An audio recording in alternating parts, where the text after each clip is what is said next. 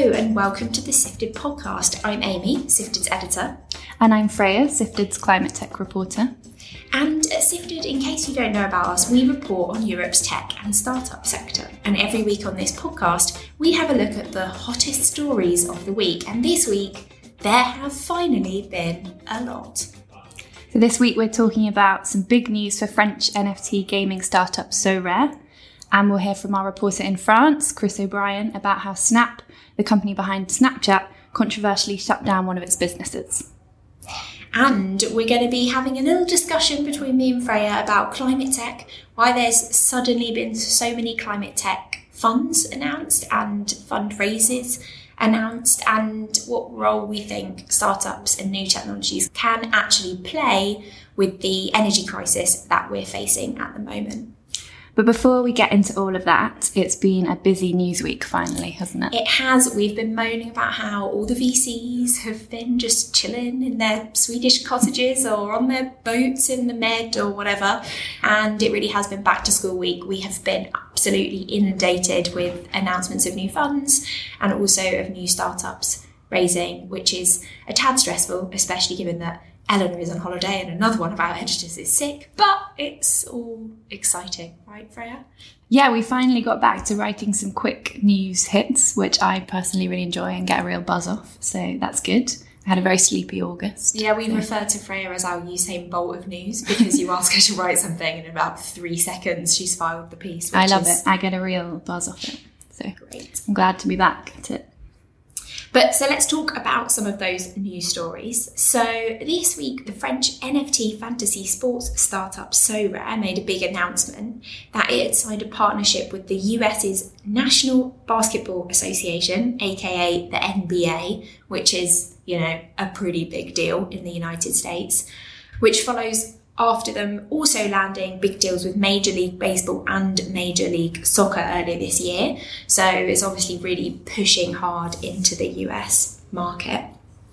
And we have spoken about Sorare a few times on the pod, but if you haven't heard of them before, they are a big rising star of the French tech scene. They were last valued at four point three billion dollars at their last funding round, and they've got investors like SoftBank and Accel behind them. And perhaps for people who haven't followed the Sorare story closely, can you just briefly explain exactly what they do? Yeah, so Sorare is a fantasy sports game that allows people to collect these cards, which are non-fungible tokens, or in other words, N F Ts. Um, and they basically represent real-life sports players. So with your cards of your famous sports players that you've bought, you can then build up a team with these player cards, and then you can enter them into tournaments. And then the success of your team is based on how well those real people and their real clubs are doing in the real world. And you get rewarded with these kind of cryptocurrency prizes. You can also trade the cards, so, you know, kind of very valuable cards can go for sometimes as much as hundreds of thousands of euros. And the way Sorare makes money is by selling the cards in the first place, and it's already generated more than one hundred fifty million euros in annual revenue, which contributed to it landing those big name investors and getting its chunky valuation. It's a lot of money. So why is the the deal with the N B A, why why is that? Yeah, so obviously Sorare started in France, and it started with football, and it had lots of European football players, and then it said, you know, we're going big, we're going to hit up the U S. And now it has this N B A deal, which means it's steadily, you know, kind of acquiring lots of the big and most popular sports in the United States, which obviously has a very big population. Basketball is the second most popular sport in the U S behind American football, not European football, and that means, you know, it has a big slice of the market. And the U S sports market in total is meant to be worth eighty billion dollars this year, which is a lot more than all of the sports leagues in Europe combined, fifty percent more. That's all obviously great news for Sorare, but I've heard that there are some bigger headaches for the company at the moment. Yeah, so Sorare's obviously doing a great job. It's landing all of these deals. It's got two million registered users in most of the countries of the world, and yet the regulators are coming for it. So authorities in France and in the U K are already assessing it to see whether they think it is or isn't a gambling product, and it has already been blocked as a gambling product in Switzerland. Now, the critics say that that's because players can make money in the game totally based on chance, but Sorare says that this is a kind of whole new category of gaming and that players don't have to pay a stake to play the game because they've already paid to have their N F Ts. And players can get hold of some cards totally for free. They're just obviously not always the best ones, and so it makes it kind of harder to win when you're playing with those ones. And what happens if the French regulator does come down on the side of it being a gambling product? So if the regulators decide that Sorare is a gambling product, then they'll be taxed more, there'll be user age restrictions, and there'll probably be compliance checks. So just more, I guess, barriers to entry for the for the customers. I guess we'll have to wait and see, because that sounds like it could have a big impact on the business if it falls on that side.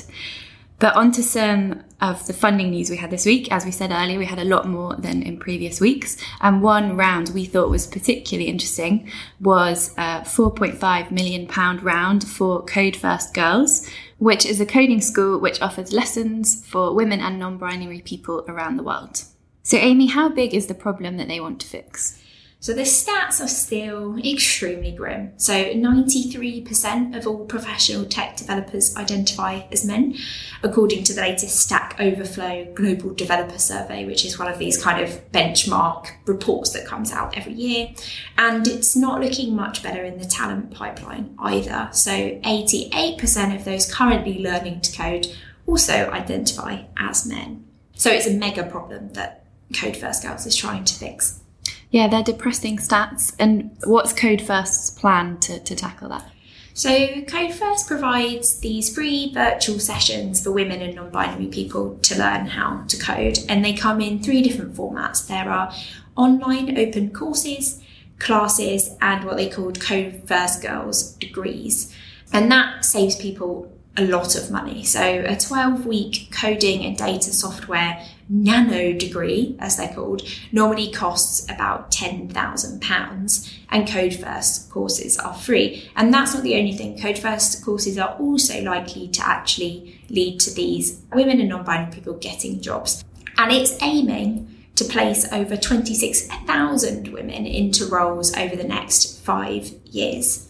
And if you're wondering how on earth Code First therefore makes money, it's because it operates on a kind of business-to-business subscription model. So companies that know they have A, tech talent gap, and B, an even bigger female tech talent gap, subscribe to Code First. Companies like Credit Suisse, Nike, Deloitte, Goldman Sachs, NatWest, Skyscanner, Barclays, Tesco's, you name it, these massive companies pay Code First a set fee that basically guarantees they can have their pick of the talent from the course once the students have finished, and they then cover the costs of the tuition.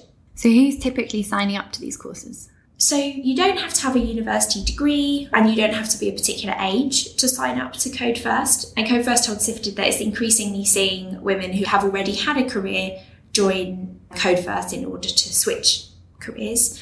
Um, the diversity stats are also really impressive. So fifty-seven percent of the people who've been through Code First cohorts have been from underrepresented minorities, and around thirty percent of the people that have taken a course were eligible for free school meals, which for people outside of the U K is something that people get if they're from kind of lower income families. So it's used as a kind of proxy for people who are from less privileged backgrounds. So this is obviously, you know, all seems super great. What I would like to see is more scale-ups and startups doing things like this, either working with organisations like Code First or setting up programmes of their own, because there have been some other reports that have come out recently that show that at the big enterprise level, the gender gap in coding is not as bad as it is at smaller businesses. So it'd be really cool if we see the kind of smaller businesses also manage to work with initiatives like this to ensure that their tech gender gap is not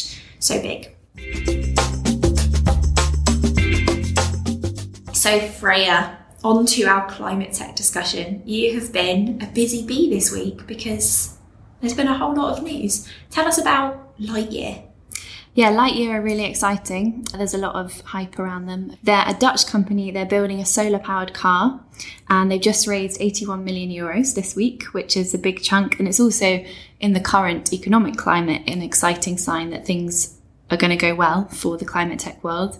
So they're building a car. It's called the Lightyear Zero, and they're hoping to get it on the road by the end of this year. It's going to cost two hundred fifty thousand euros each, so it's quite pricey. But I spoke to them at the end of last year, and their plan in the end is to bring out a more mainstream commercial model. Uh, this is kind of the proof of concept model, and this money should hopefully help them finally get it onto the road. So it's, it's really exciting news. And will it be on on roads in London? Roads in Paris? Where, where? Roads in Paris, not roads in London. It's they're bringing it out in the European Union only first. So it's a bit disappointing. Sometimes it is it's sunnier in a lot of the, the True. European yeah. Union. Yeah, they did the say that the... I think the average range that you'll get is seventy kilometres, but if you're in southern Europe, you're going to go a lot further, obviously. So maybe it wouldn't work in London too well. And did they say who their target customer is? Who actually has two hundred fifty k to splash on a snazzy, climate-friendly vehicle? I get the impression that the first cohort is sort of proof of concept and also an investment structure, so people are kind of backing them if they like the concept. I, I, I don't know who the customers are, but I think they're going to be people interested in climate tech and interested in the concept that they're building. And then they said to me that the aim is to use that chunk of money from the kind of premium model to finance the more mainstream model, because they eventually want to have a car that anyone can buy. Obviously at that price it's not there yet, but I think that's the aim in the end.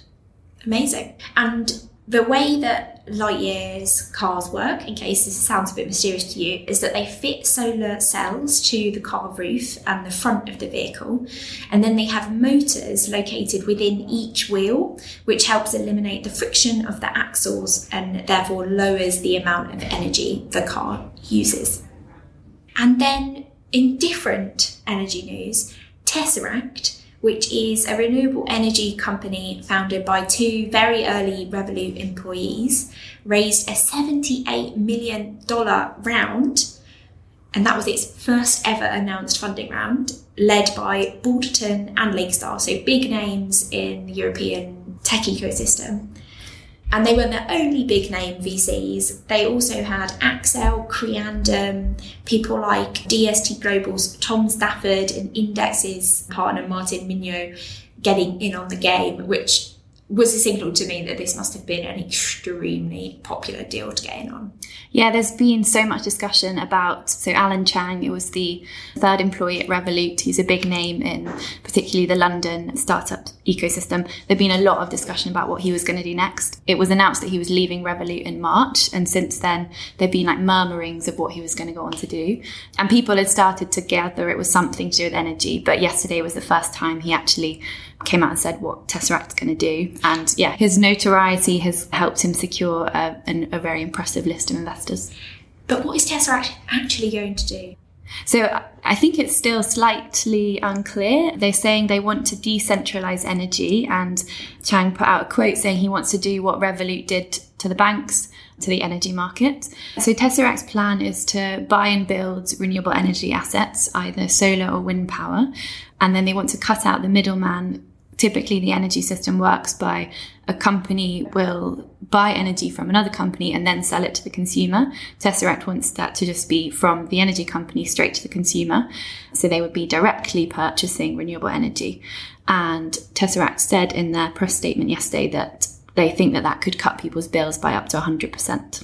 So Freya's obviously going to be out there snooping and trying to figure out how exactly this will work. And another question we've had that we've been discussing, haven't we, Freya, is whether it matters that Chang and his co-founder don't actually have any experience in the energy sector. What have people on your WhatsApp been saying about that?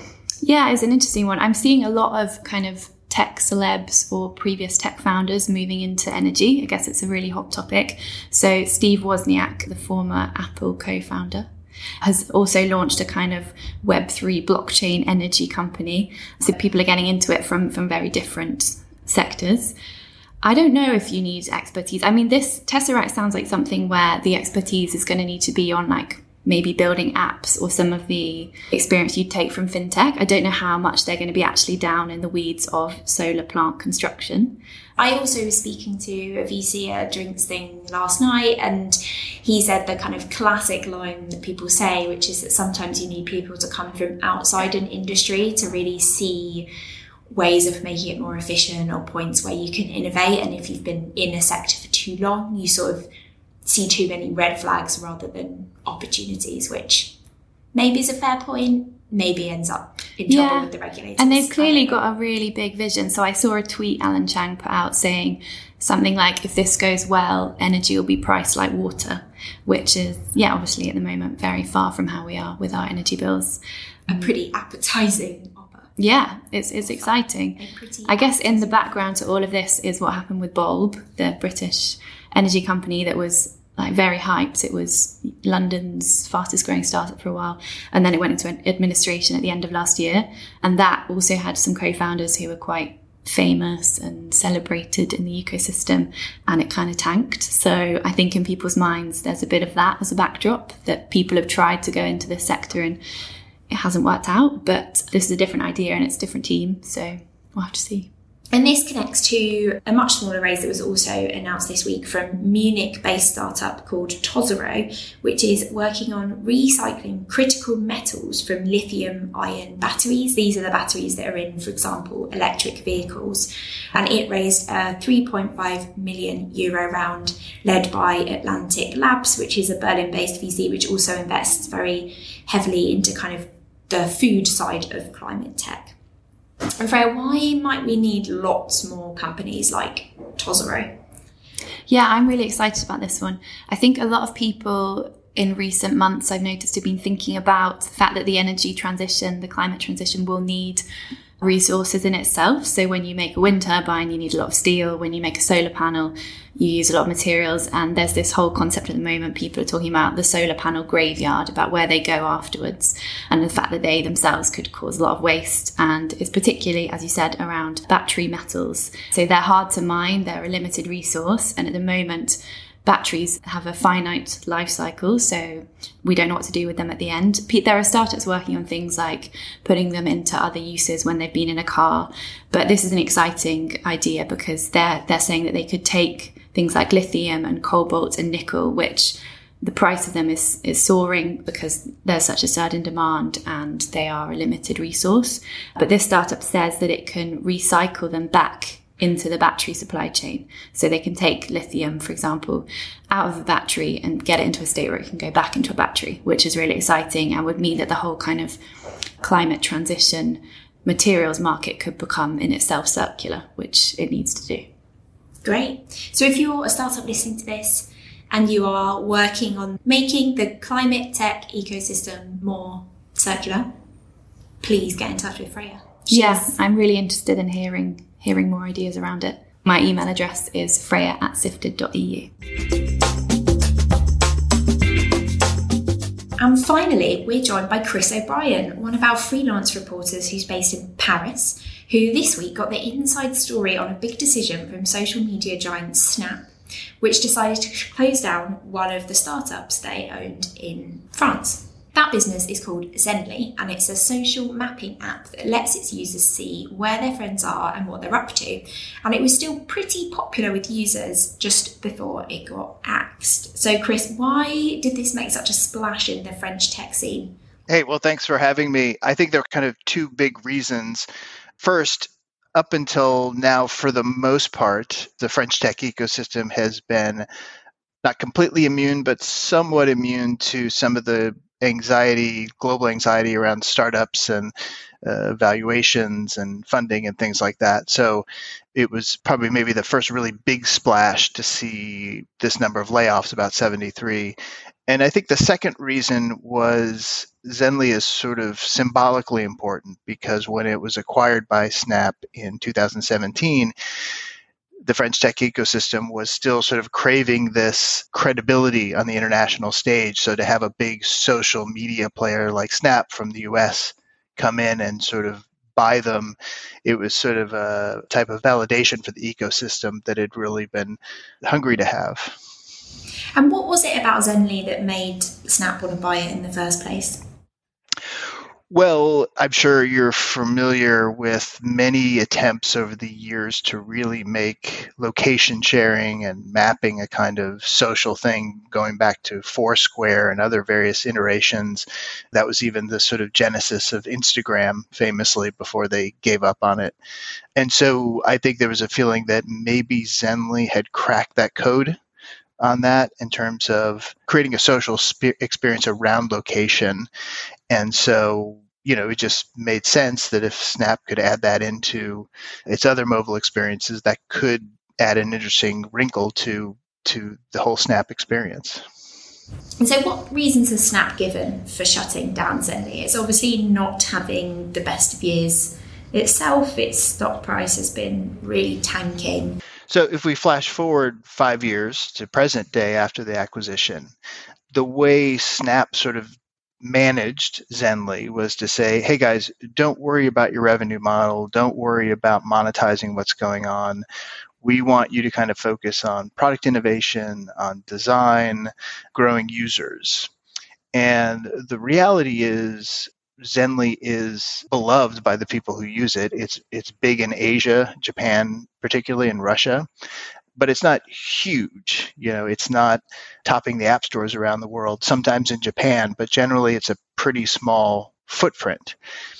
And so from Snap's point of view, with their own finances under pressure, they're looking at, at Zenly and saying, well, you're not generating any revenue. We're basically subsidizing you. And even if you did make money, it would be so little compared to Snap, which is a company that posts a billion in revenue every quarter. You're not going to make a dent in our bottom line. So we're closing you down. But famously, French uh, kind of H R law and things like that is not super simple, is it, Chris? So Snap can't exactly fire all these people straight away and shut the office. That's right. And this is sort of a point of fascination for me being an American who was in Silicon Valley for fifteen years and now is in Europe, and sort of fascinated by the differences in the ecosystems and the cultures, but also the, the regulatory picture. This is something that in Silicon Valley in the U S, people would be pretty critical of, that regulations in Europe and France specifically are so protective of workers and make it hard for you to do the things that you can do pretty easily in the U S, like firing thousands of people at the drop of a hat. Just can't do that here in France. And so Snap now has to make an economic justification for its decision to French regulatory authorities. And that's a process that could take a couple months. We've seen it take more than a year in some circumstances, including one I, I mentioned in the story. So we'll see how long this takes to play out. But Snap now has the burden to justify this decision to French regulators.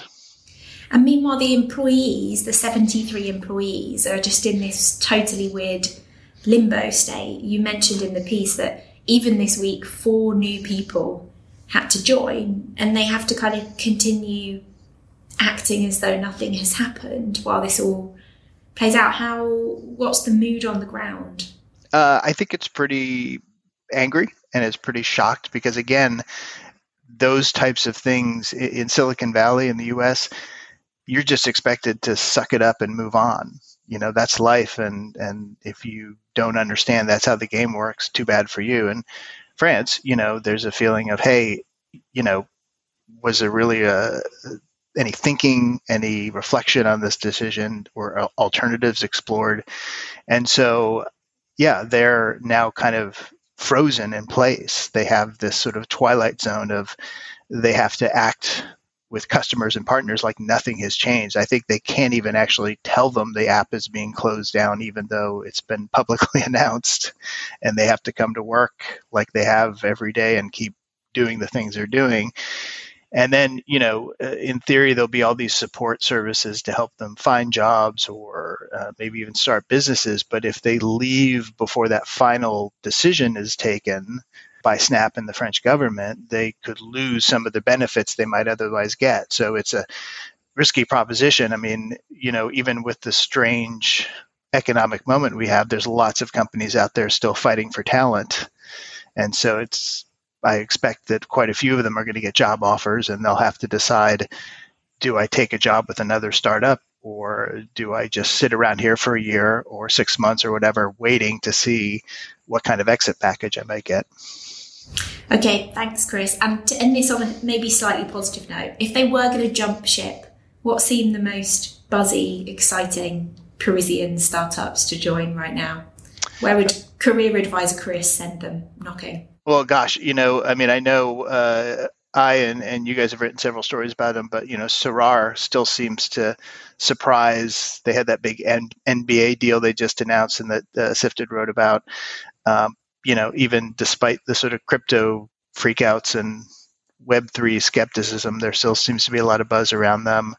And then, you know, some of the other cloud companies, whether it's, let's see, Aircall, some of the fintechs, I mean, they're still posting big gains and big numbers and hiring lots of people. So, you know, it, it's just the strangeness of the moment. It's, uh, but there's still a lot of opportunity out there. Thank you so much, Chris.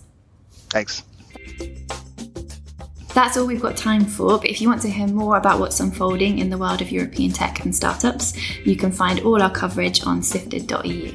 You can also find all the articles mentioned in this episode in the podcast description. We'll also stick Freya's email address in there in case you've got some juicy climate tips for her. And we would love to see you at the Sifted Summit. It is now only a month away. Tickets are live. Get them at summit dot sifted dot e u. We've got loads of interesting climate tech speakers coming along. If that floats your boat, see you there fifth and sixth of October in London. And please, if you're interested in climate tech, sign up to my climate tech newsletter, which goes out every Thursday. Thank you for being an excellent stand-in for Eleanor while she's enjoying the mountains of Japan. Thanks for having me on. Bye. Bye.